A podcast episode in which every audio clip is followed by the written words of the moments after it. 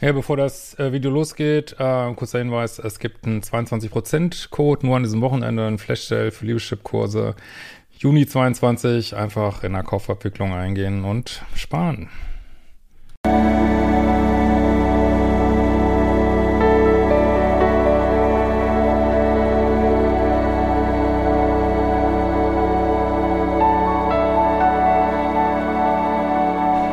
Hallo ihr Lieben, es ist schon mal Paartherapeut, Beziehungscoach äh, und Diplompsychologe. Und diesmal wieder rund um die Themen Dating, Beziehung und Lieben.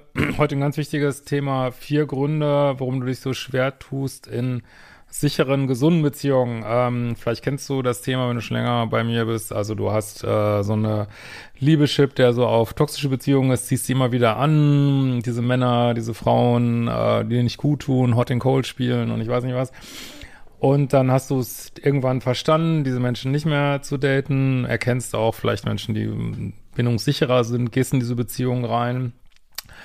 Und ähm, ja, fühlst es dann nicht, ne? Die ist dann irgendwie zu langweilig und dann denkst du, vielleicht muss ich doch wieder äh, toxische Beziehungen oder vielleicht ist das mein Ding.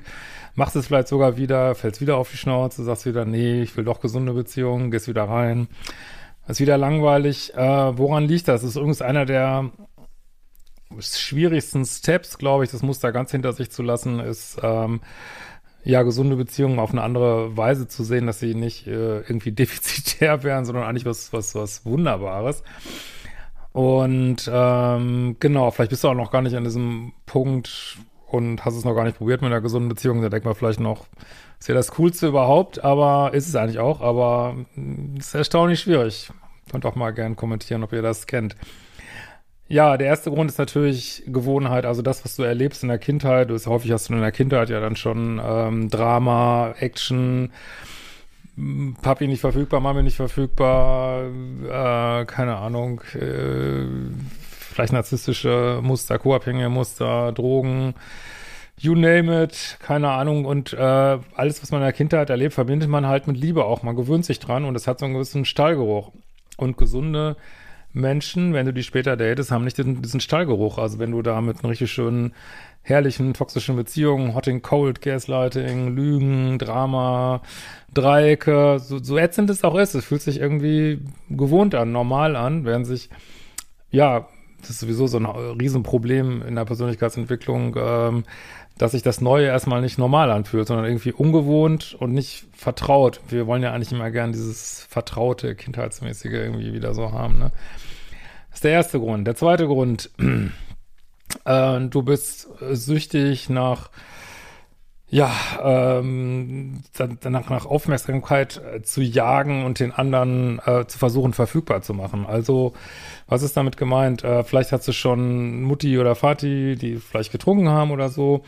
Und dann hast du als Kind immer wieder versucht, äh, Mami, Mami, hier bin ich, hallo, hier bin ich, äh, sieh mich, äh, kannst du Zeit mit mir verbringen? Und dann verbringt Mami einmal Zeit mit dir und äh, was weiß ich, geht mit dir an den Gartenteich und ihr füttert die Enten und ist das das Ereignis, weil dann wird, wenn du sowas lange verfolgst und dann erreichst, dann wird ganz viel Dopamin ausgeschüttet im Gehirn und andere Sachen natürlich auch und dann ist das so ein riesen Belohnungseffekt und den will man halt immer wieder haben, also weil das so ein sozusagen der, aus, aus dieser Verzweiflung in, ah, jetzt ist es ganz schön, das fühlt sich ganz toll an, aber in guten Beziehung musst du halt nicht, nicht jagen und dich anstrengen, sondern da kommt jemand und sagt, hier bin ich, ja, ich bin da, ich bin präsent.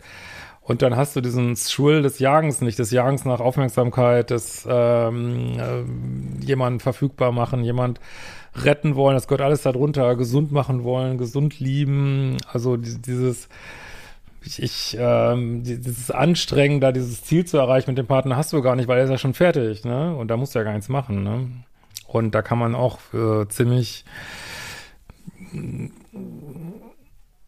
drauf geprimed sein, sag ich mal. Der dritte Punkt ist ähnlich, äh, gewohnt an Hot and Cold. Also wenn du in der Kindheit schon, also dein Gehirn bildet sich da ja auch, wenn du da schon dich gewöhnt hast an Hot and Cold, dann ist das so ein bisschen der Normmodus in deinem Gehirn, ne? Dieses alles klar. Äh, du gewöhnst dich auch an relativ, ähm, also in toxischen Beziehungen kann man das, soweit ich weiß, auch nachweisen, dass diese bestimmte Hormone sehr stark ausgeschüttet werden, Neurotransmitter, äh, Stresshormone auch, aber das macht halt so ein Gefühl von, es ist was los, Action Und ähm, ja, und, und was weiß ich hier, das, das Leben macht einen Sinn, äh, ich fühle mich, äh, diese ganzen Sachen.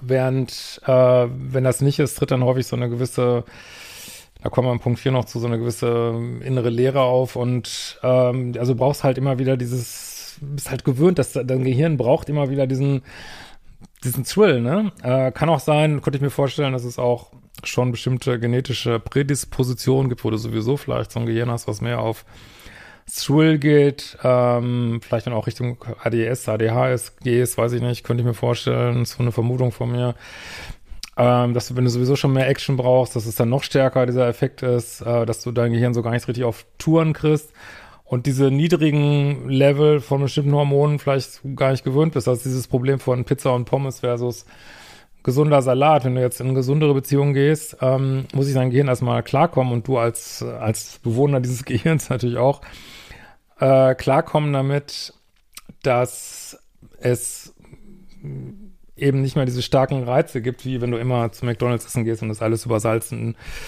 äh, überpfeffert, zu viel Glukam, nicht mehr so viel Glutamat im Essen, all die Sachen, ne, dieses, dieses dolle.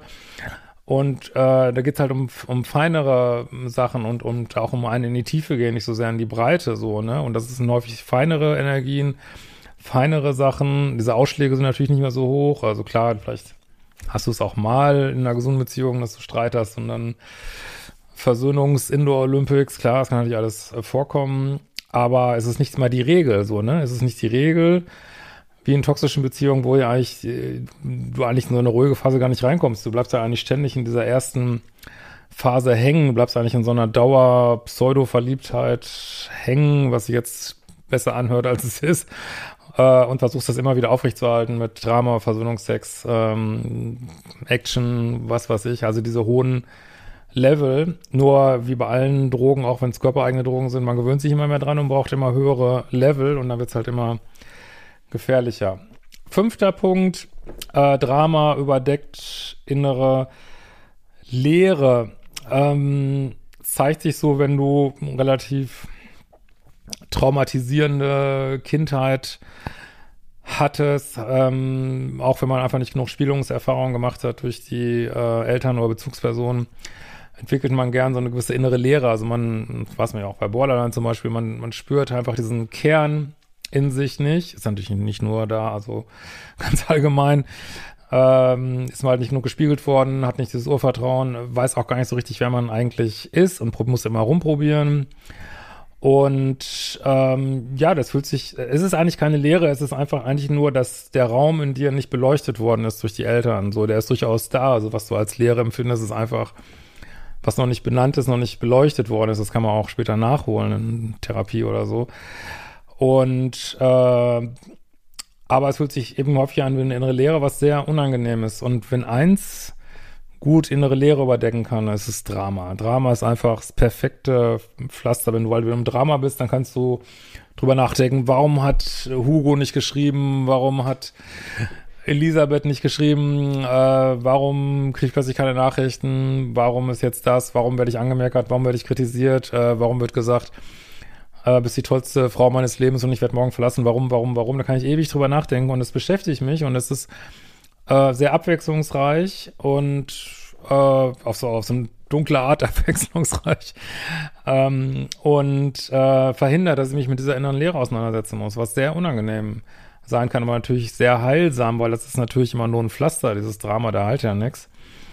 Und heilen kann es ja nur, wenn ich, klar, ich kann mich jetzt ein bisschen nachbeeltern lassen, vielleicht irgendwo, aber viel muss ich ja selber machen, ne? muss ich mir selber geben und dazu muss ich überhaupt erstmal diese Lehre spüren und dann feststellen, es ist eigentlich gar keine Lehre, sondern sind Dinge, die beleuchtet werden wollen, die kann ich dann beleuchten, aber das kann ich natürlich nur machen, ähm, wenn ich nicht ständig durch Drama abgelenkt werde, werde davon. Ne? Und Drama ist einfach, also sobald du im Drama bist, ist diese innere Lehre sofort weg. Ne? Dann bist du in so einem Kampfmodus, Actionmodus und da kommen wieder die anderen Sachen mit rein, dann gehen gehst du wieder, äh, bist wieder gebadet in Neurotransmittern und äh, Stresshormonen und Dopamin und Adrenalin und ja, fühlt sich dann nicht mehr irgendwie leer an oder so, ne?